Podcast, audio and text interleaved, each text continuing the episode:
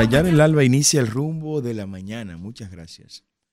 Soy Carlos Peña y estaré con ustedes estos próximos minutos acá en el rumbo de la mañana. Gracias de todo corazón. Hoy, hoy es martes, martes 31 del mes de octubre.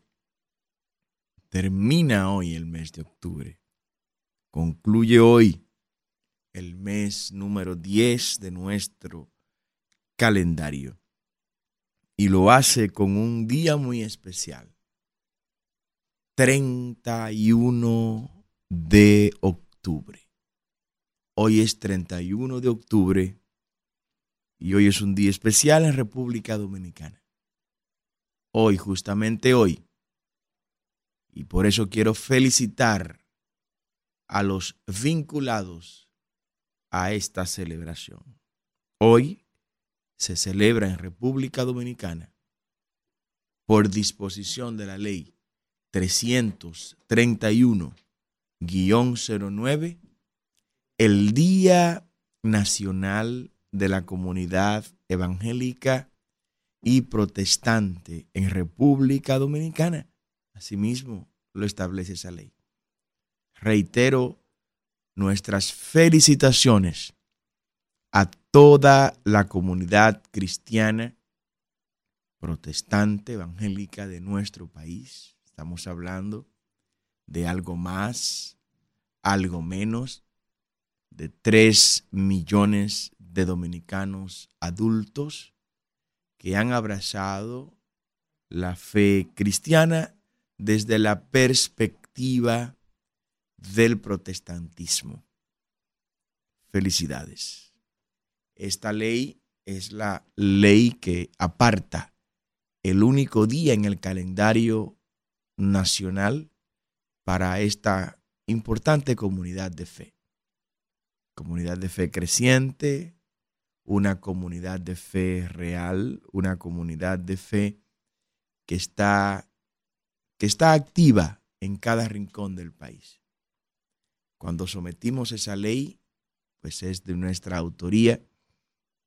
Lo hicimos como un mecanismo de búsqueda de reconocimiento de todo lo que la comunidad protestante ha hecho en favor de esta nación. Durante todos estos años, durante todas estas décadas, su presencia en los trabajos sociales, su presencia en los trabajos académicos, en el área de la salud, en la familia. ¿Cuántas familias transformadas? ¿Cuántas familias han sido impactadas por esta, esta comunidad? Y yo quiero que Kelvin me ayude ahí, y Isidro, con un video que actualizaron los, el equipo multimedio. Eh, compártalo con Isidro también ahí. Eh, para que lo pongamos 30 segundos nada más. Es el video donde se reconoce o se recuerda más bien la celebración de este día. Usted de seguro tiene a alguien, un amigo, un familiar que participa de la comunidad de fe cristiana, evangélica, protestante en todas sus manifestaciones. Hoy es un buen día. Hoy es el día que la ley establece para celebrarse eh, como Día Nacional de esa importante comunidad. Ese video lo tenemos ahí, eh, Kelvin, donde se recuerda el día 31 del el mes de octubre. Quiero compartirlo, está circulando ya en nuestras redes sociales, pueden verlo, pueden buscarlo. Eh, y quiero, quiero ponerlo con todo y audio para que ustedes lo tengan ahí de manera eh, de manera que podamos también, eh, que podamos compartirlo, ¿no? También está eh, este día a nivel, a nivel internacional, se conmemora como el Día Internacional de la Reforma Protestante. Y de eso vamos a hablar después que ustedes vean este video. Adelante. ¿Sabías que la ley 331-09 de la autoría del pastor Carlos Peña cuando fue legislador declara el 31 de octubre de cada año como el Día Nacional de la Comunidad Evangélica en República Dominicana? Gracias a Dios por el pastor Carlos Peña en su trabajo a favor de la fe judeocristiana en nuestro país. Y si como legislador nos representó bien, como presidente lo hará mucho mejor. Bueno, eso nos enviaron los chicos eh, y lo hemos estrenado aquí con ustedes. Eh, está circulando, pueden descargarlo en todas nuestras redes sociales y compartirlo. Y envíeselo a alguien de la comunidad de fe para que en este día se celebre. Eh, lo están haciendo en todas las provincias. Desde ayer, en muchas provincias se está compartiendo con grandes actividades, celebrando este Día Nacional de la Comunidad Protestante y evangélica. Así que felicidades en este día a todos los que abrazan, reitero, la fe desde esa perspectiva. Hoy, y, lo hicimos coincidir ese 31 de octubre de la Reforma Protestante con este día eh, a nivel nacional, a nivel local acá en República Dominicana, para el Día de la Comunidad de Fe eh, ser celebrada. Eh, porque justamente un día como hoy, ya noté esta fecha, 1517 en la Catedral de Wittenberg, Alemania, allá en Wittenberg. Estuvimos ahí con nuestra familia para mostrarle a mis hijas el trasfondo histórico de tantas cosas. Está ahí, intacta esa catedral, está eh, impresionantemente intacta, es más un museo que otra cosa, pero pero ahí nació todo esto, que se conoce como el movimiento de la Reforma Protestante. En esa misma catedral, pues se clavó en 1517, un 31 de octubre, un día como hoy exactamente. Se clavaron lo que se conoce como las 95 tesis de Lutero. Ahí Lutero establecía el por qué había que reformar la iglesia de entonces. En la mente de Lutero nunca estuvo la creación de una nueva iglesia, no, para nada. Nunca, nunca estuvo esa, esa intención, sino reformarla. Por eso se habla de el movimiento de la reforma. Luego es que adquiere el nombre de protestantes. Y protestantes adquiere este, este nombre, este adjetivo, si se le puede llamar así, porque los príncipes de Sajonia protestaron ante el rey Carlos V en la dieta de Worms en 1521, cuando estaban tratando de imponer otra confesión religiosa en lugar del movimiento reformador que Lutero había iniciado. Porque los príncipes de ese imperio comenzaron a liberarse de ciertas cargas, como la reforma abrazaba la idea y promovía la idea de una independencia del papado de Roma, al cual ya no había que enviarle ofrendas y diezmos, y no había que rendirle obediencia de la manera que se hacía hasta ese momento.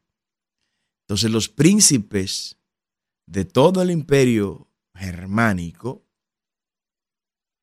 empezaron a conservar sus riquezas y vieron en la reforma de Lutero no solo una salida espiritual religiosa, sino también una salida política y económica para aligerarse un poco la carga que sobre sus hombros Roma tenía.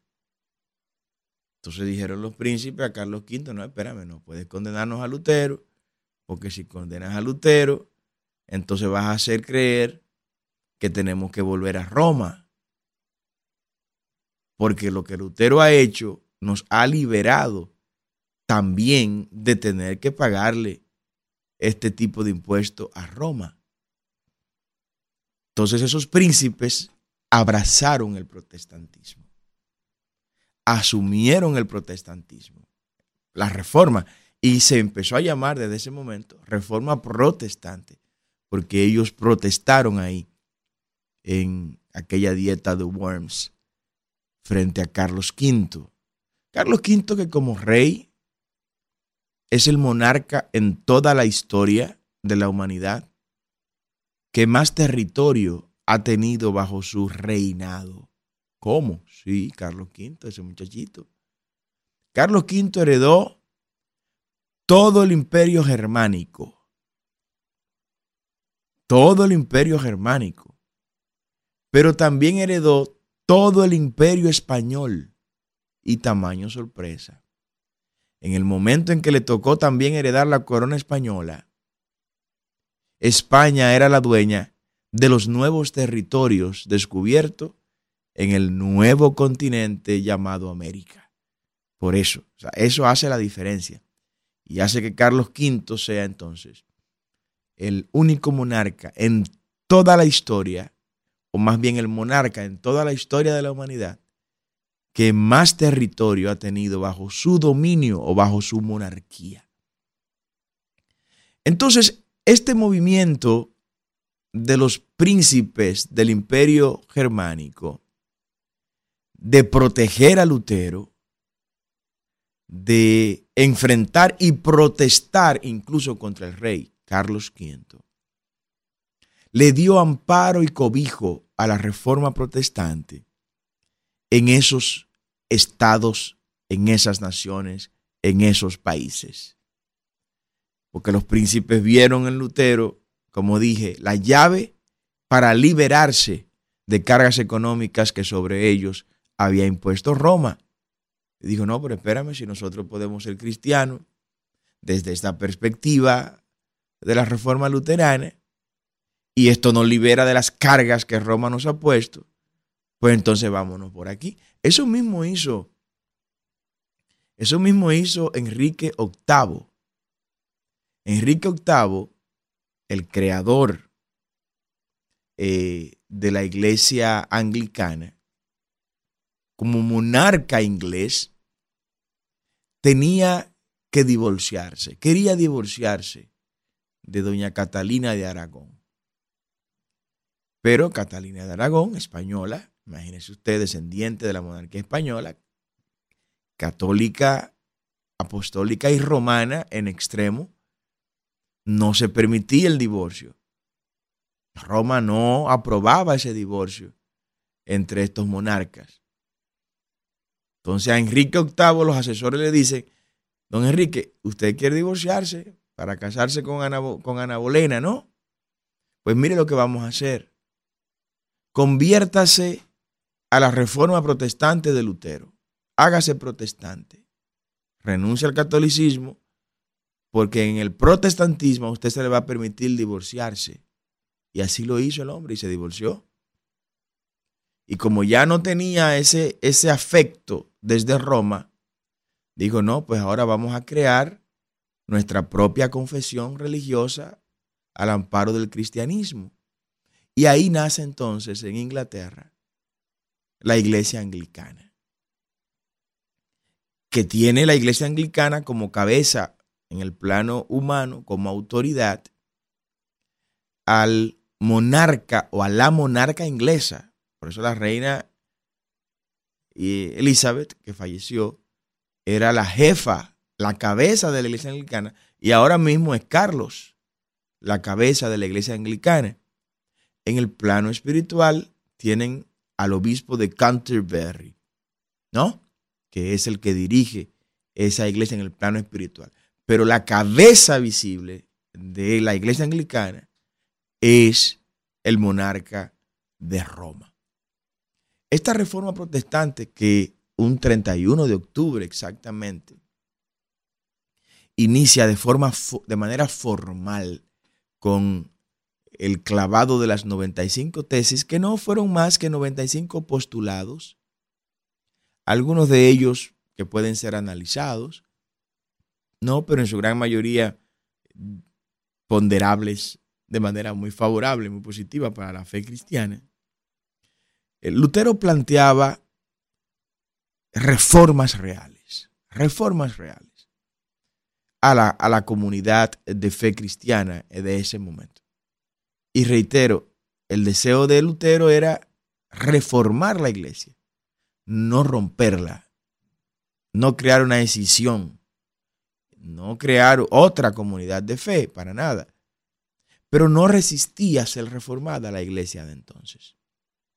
Y como no resistía a una reforma, pues lamentablemente tuvo que fraccionarse entre eh, católicos y los protestantes, como ahora se conoce que la comunidad protestante pues abarca eh, todo lo que es la cristiandad eh, que no está bajo la cobertura del papado de Roma.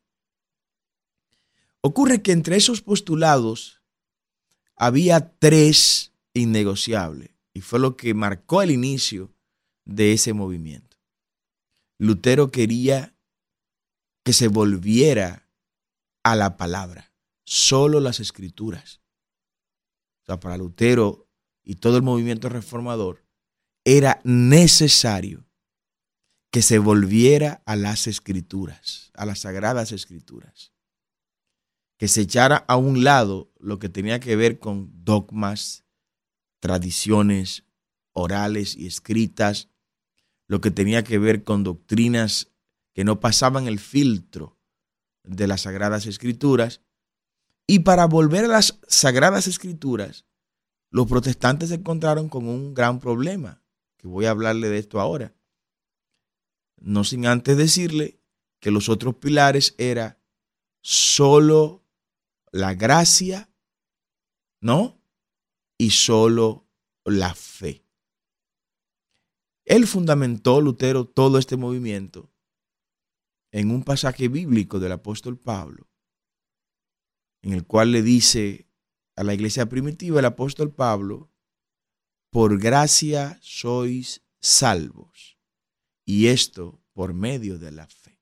Por gracia. La gracia es un regalo que no merecemos. La gracia es, es lo que significa la palabra gracia. El charis, es un don que se nos entrega, un regalo que se nos da, un presente que no lo merecemos. Eso es la salvación. Significa eso que yo no puedo comprarla. Y el movimiento reformador surge en un momento en el cual se estaba construyendo la gran eh, catedral de San Pedro, la basílica de San Pedro en Roma. San Pedro que nunca fue a Roma. Pedro nunca fue a Roma. No hay elementos comprobables de que Pedro haya ido a Roma. El apóstol Pablo sí fue a Roma y levantó iglesias allá en Roma. Pero Pedro nunca fue a Roma. Pero ya ese es otro tema que en otro momento lo trataremos. Para la construcción de esta gran catedral, la Basílica de San Pedro en Roma, pues se creó un mecanismo de financiamiento. Este mecanismo de financiamiento se llamó las indulgencias. Las, indulgencias no eran más que un certificado que las personas de ese tiempo podían comprar y con el cual garantizaba esas personas que no iban a ir ni al purgatorio ni al infierno, sino que iban a ir al cielo.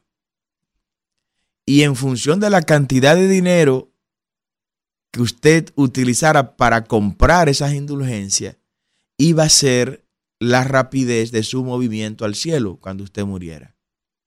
Pero también si alguien suyo ha fallecido o estaba muerto, usted iba y compraba esa indulgencia, ese certificado, y tan pronto usted daba el dinero por esa indulgencia, inmediatamente su familiar, su amigo o relacionado que estaba muerto y estaba en el purgatorio, era llevado al cielo con el Señor. Lutero dijo que eso es mentira, que eso no es verdad, que no puedo comprar la salvación, que somos salvos por gracia y que cuando alguien fallece, no importa lo que hagamos, nada podemos hacer por ese alguien. Que lo que se puede hacer por la salvación es ahora que podemos hablar, vivir, tomar decisiones ¿No? Entonces por eso habló Lutero de solo la gracia. Y para entender esto, fue un, fue un, un momento confrontacional porque el movimiento reformador protestante laceró profundamente las finanzas de Roma al, al mundo de entonces darse cuenta de que no tenía que seguir comprándole al señor Lexter, si no me falla la memoria, el que tuvo a cargo todo ese movimiento financiero para la construcción de la Basílica de San Pedro. Y se laceraron profundamente las finanzas de ese proyecto porque la gente empezó a entender que las indulgencias no servían para nada, no importaba la cantidad de dinero que usted pagara por ella. Se encontró Lutero con un gran problema, y no solo Lutero, sino todo el movimiento reformador. Y fíjense que hablo del movimiento reformador porque Lutero fue como la cara mercadológica de ese movimiento, pero ese movimiento venía 100 años atrás. Por ejemplo, con figuras como Juan Hus. Juan Hus. Lea sobre Juan Hus. Qué gran hombre. 100 años atrás ya había Juan Hus iniciado un movimiento reformador que fue sofocado inmediatamente porque lo llevaron pues a la hoguera, la Inquisición de ese tiempo. Ocurre entonces que se encuentra con un problema el movimiento reformador y es que le interesa al movimiento reformador que la gente se empape de las sagradas escrituras por su propia vía, sin un intermediario, sin nadie que le lea la Biblia por ellos, ni que se la interprete, sino que la gente misma, la persona individualmente, no importa el estrato social, tenga acceso a las sagradas escrituras y que conozca directamente las sagradas escrituras. Porque no era de esa forma antes de la reforma. Antes de la reforma, alguien el ministro, el sacerdote de turno, leía la misa o la cantaba y la cantaba de espalda al público que asistía a las iglesias. Y lo hacía en un idioma que poca gente comprendía, no importa cuál fuera el idioma original del auditorio. Entonces no puede ser así y Lutero así lo estableció. La reforma en sentido general. Ocurre que el gran problema era que el 95% de los europeos no sabía leer ni escribir. Anoté esto, en 1517. El 95% de los europeos era analfabeto. No sabían leer y no sabían escribir. Entonces los reformadores dicen, ¿y cómo vamos a hacer que la gente lea las sagradas escrituras? Que la entiendan, que la comprendan que la conozcan si no saben leer y escribir.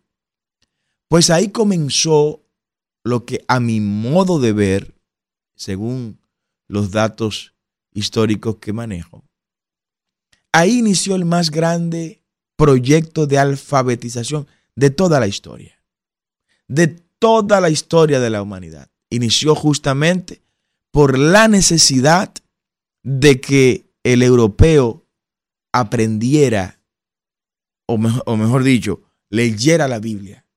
Y para ello tenía que aprender a leer y aprender a escribir. Ahí surge una, una figura para mí especial de primer orden para el éxito de la reforma, que es el profesor Philip Melanchthon. Philip Melanchthon, un amigo personal de Lutero, yo estuve en su casa ahí en Wittenberg en Alemania. Fuimos a la casa de él, está hermosísimo, un lugar bellísimo, con tanta historia que descubrir. Amigo personal de Lutero, pero un gran maestro, maestro de maestro.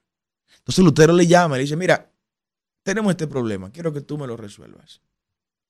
Encárgate, por favor, de alfabetizar a Europa. ¿Cómo? Sí, alfabetízame a Europa porque Europa tiene que saber leer y escribir para que pueda leer la Biblia. Y comenzó Philip Melanchthon este proceso.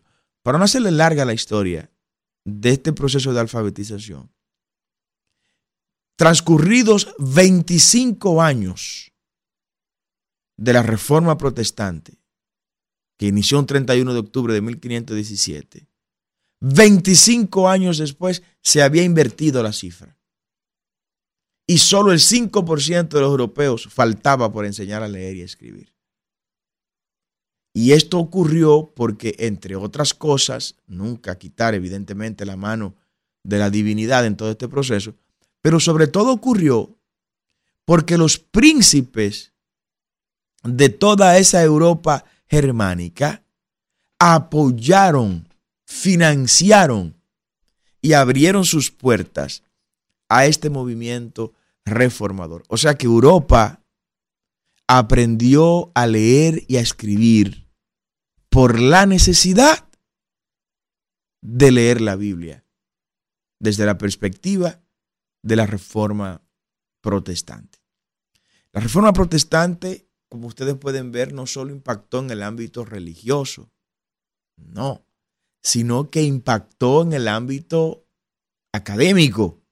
Ya le hablo del, de la alfabetización que se disfrutó en ese momento. La reforma también impactó lo que tuvo que ver con la creación de academias, nuevas academias. Cuando usted analiza el surgimiento de las grandes universidades, de las que se conocen como Ivy League, las universidades top de, de la humanidad, usted se va a encontrar que detrás de ellos hubo manos religiosas que trabajaron. Le voy a mencionar dos nada más. Dos. El caso de, de Harvard. Harvard fue fundada por un pastor, John Harvard, pastor John Harvard. Y surgió Harvard como un seminario teológico. Y luego con el tiempo se convirtió en la universidad que es. El caso de Yale. Yale fue financiada por misioneros también, que pusieron el dinero para que esta universidad hoy fuera lo que es, y otras más. si usted las investiga, se va a encontrar con esa, con esa gran realidad. También impactó en el ámbito científico, en el ámbito de la investigación.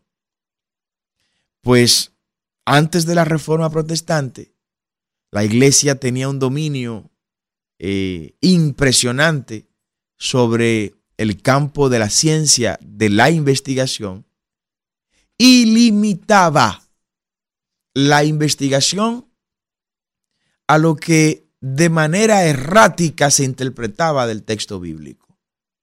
Les voy a poner un ejemplo. Se centró la iglesia pre-reforma en un pasaje bíblico del libro de Josué, donde Josué ordenó al sol que se parara en Gabaón. Recuerdo la cita bíblica como ahora, sol, párate en Gabaón. Gabaón, una localidad donde el pueblo de Israel tenía que librar una gran batalla. Entonces Josué y el ejército judío necesitaba que haya sol, que haya más bien luz para poder combatir y enfrentar al, al adversario. La expresión hebrea que se usa para sol párate en Gabaón es una expresión hebraica que no habla exactamente del astro sol como algo que se puede parar porque está moviendo, no, sino más bien que hace alusión a la luz. Lo que Josué dijo fue luz, consérvate en Gabaón para nosotros poder eh, librar esta batalla con éxito. Bueno, la iglesia prereformada dijo, ah, pero si Josué le ordenó al sol que se parara, eso significa que el que da vuelta alrededor de la tierra es el sol. Ahí surge entonces la, la teoría que no es heliocéntrica, ¿no? La teoría heliocéntrica de Copérnico y de Galileo Galilei establece que el Sol es el centro de nuestro sistema solar, de nuestro sistema planetario, y que los planetas giran alrededor del Sol. Bueno, pues ustedes saben la historia. y todo lo que Galileo Galilei tuvo que sufrir por abrazar esa corriente científica heliocéntrica que establece el Sol como el centro de nuestro sistema de planetario. Porque la iglesia decía que no, que era la Tierra el centro de todo lo, de todo lo que existe. La reforma protestante le dio esa puerta, le abrió la puerta a la investigación. Y le dijo, no, no, investiguen, porque cada vez que la ciencia abra una puerta, ahí se va a encontrar con Dios.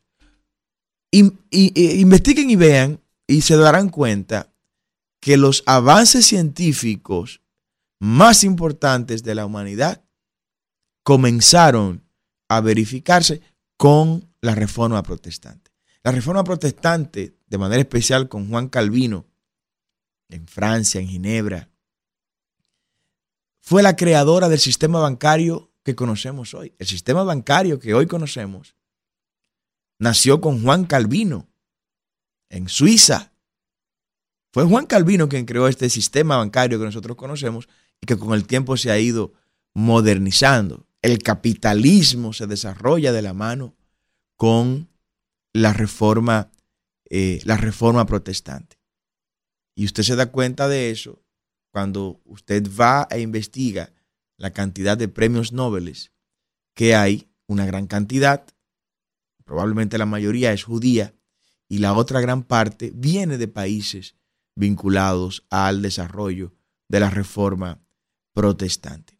En lo que tiene que ver con el ámbito laboral, con el ámbito laboral, también la reforma protestante trajo sus inmensos aportes, porque se abrazó el pensamiento paulino, el pensamiento de San Pablo, de que el que no quiere trabajar, que tampoco coma.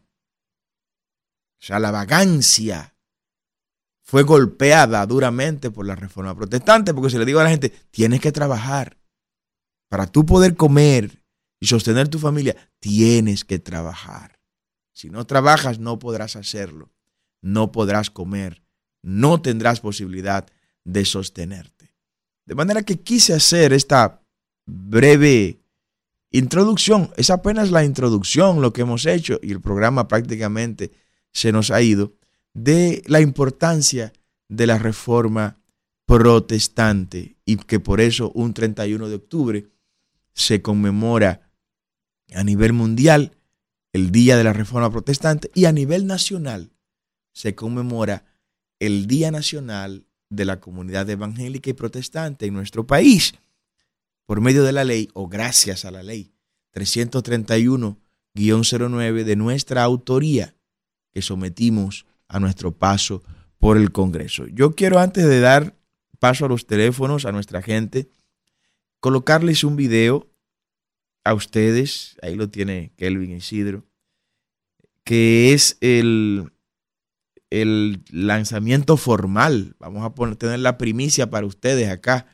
del spot publicitario de nuestra propuesta energética.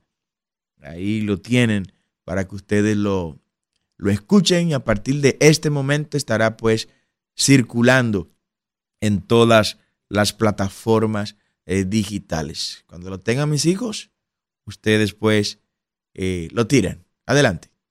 Como presidente de la República, asumo el compromiso ante Dios y mi pueblo de resolver de forma definitiva el problema eléctrico en República Dominicana. Para ello, vamos a completar el circuito de presas que necesita nuestro país para alcanzar la soberanía energética. Construiremos las presas en el Bajo Yuna, en el Artibonito, en el Masacre, en el Ámina y todos los saltos de aguas que nos permitan construir microhidroeléctricas para generar electricidad de forma local para nuestras comunidades. Vamos a instalar 15 mil megavatios de paneles solares flotantes en todos los embalses de nuestras presas, así como en el 20% de nuestro gran lago Enriquillo. Con esa energía vamos a abastecer el 100% de la demanda de República Dominicana y vamos a tener excedentes con los cuales vamos a producir hidrógeno verde. Sí, hidrógeno verde para sustituir la importación de combustibles que supera los 5 mil millones de dólares al año y convertirnos nosotros por primera vez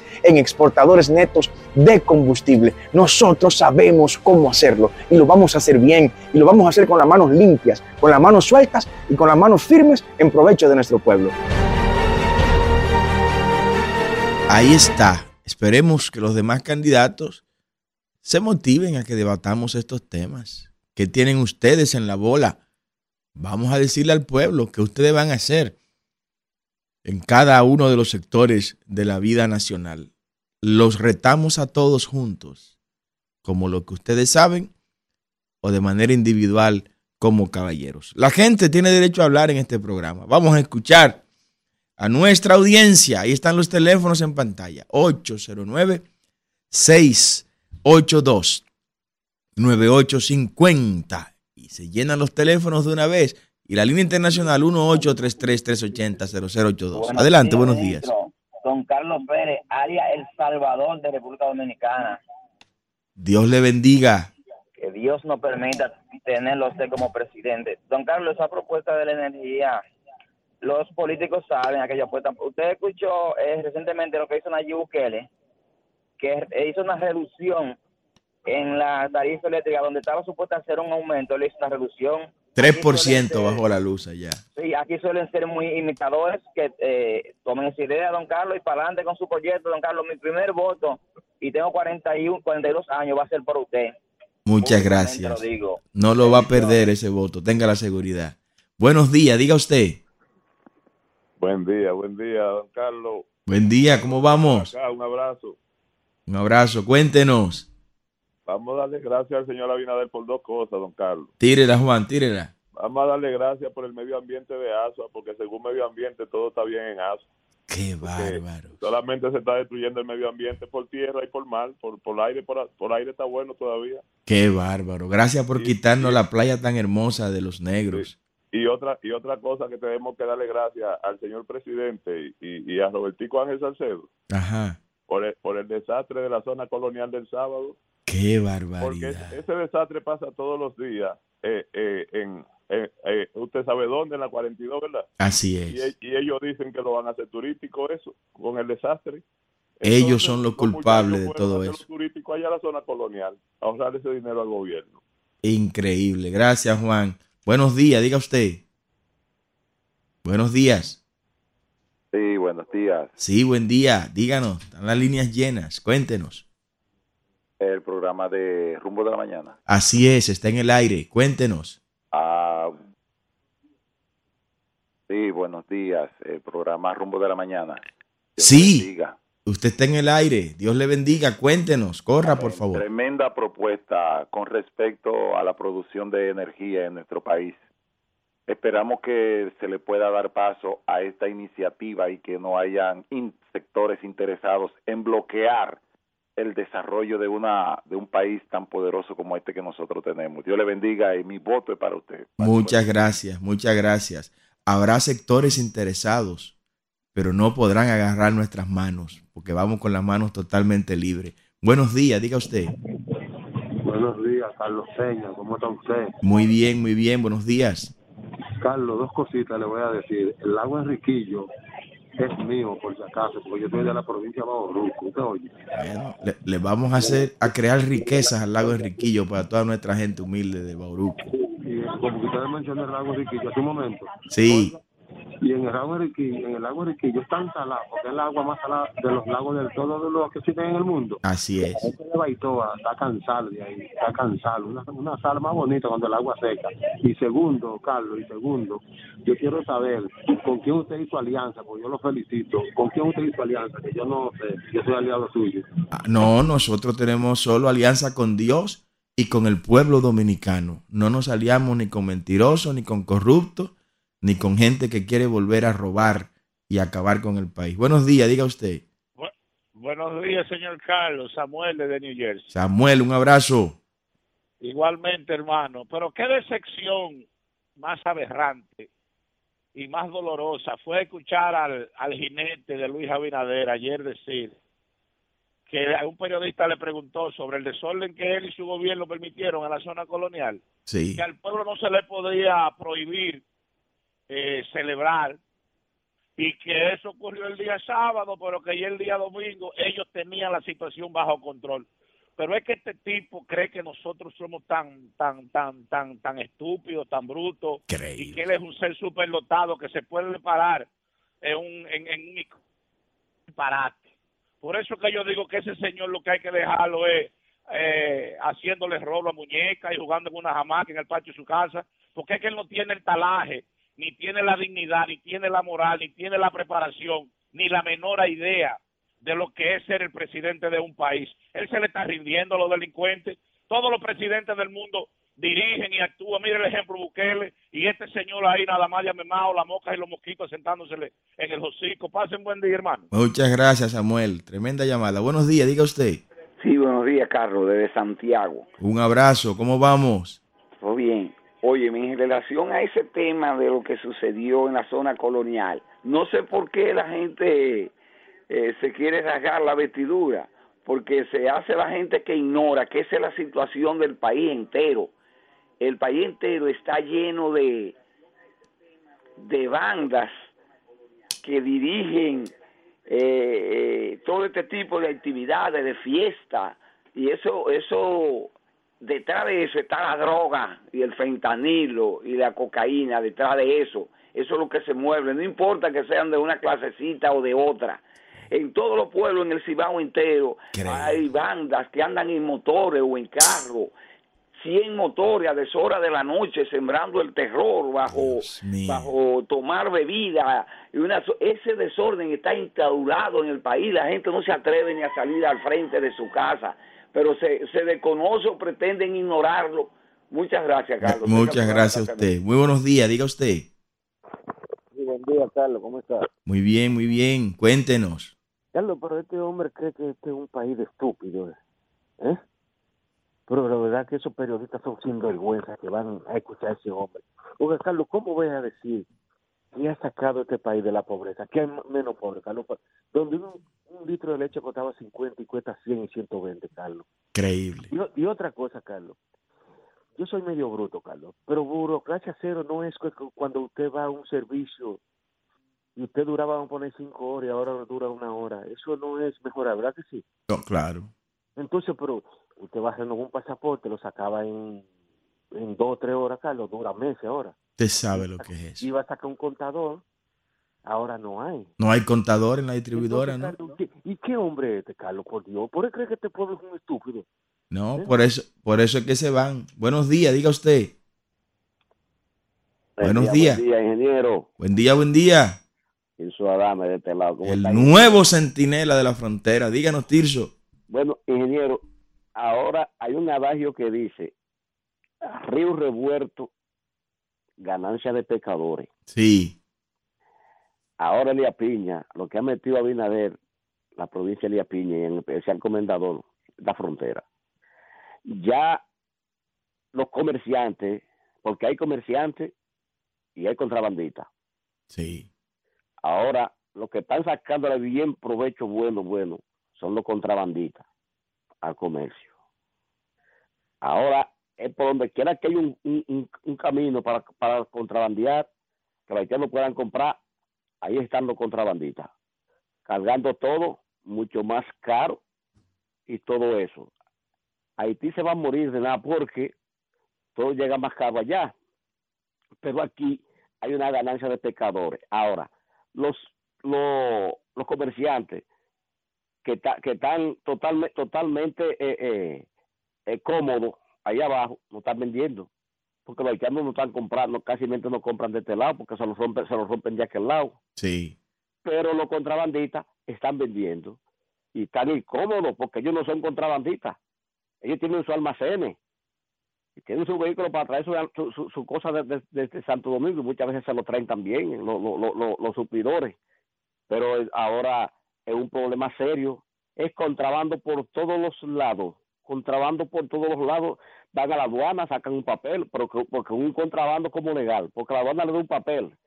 Pero para, para, sacar eso, los guardias cobran también su grupo su grupo de dinero porque se tienen su peaje en todos los lados para poder para cobrar los camiones. Esto es un desorden que hay aquí que ha metido Luis Abinader esto. Pero, nada, para adelante, ingeniero. gracias, gracias, Tirso. Tirso nos da un reporte permanentemente de lo que está pasando en la frontera. Con ese reporte de Tirso, nos vamos hasta mañana. Bendiciones.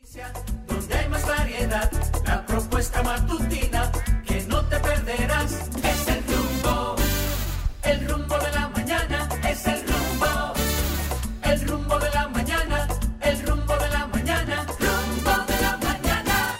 Rumba 98.5, una emisora RCC Media.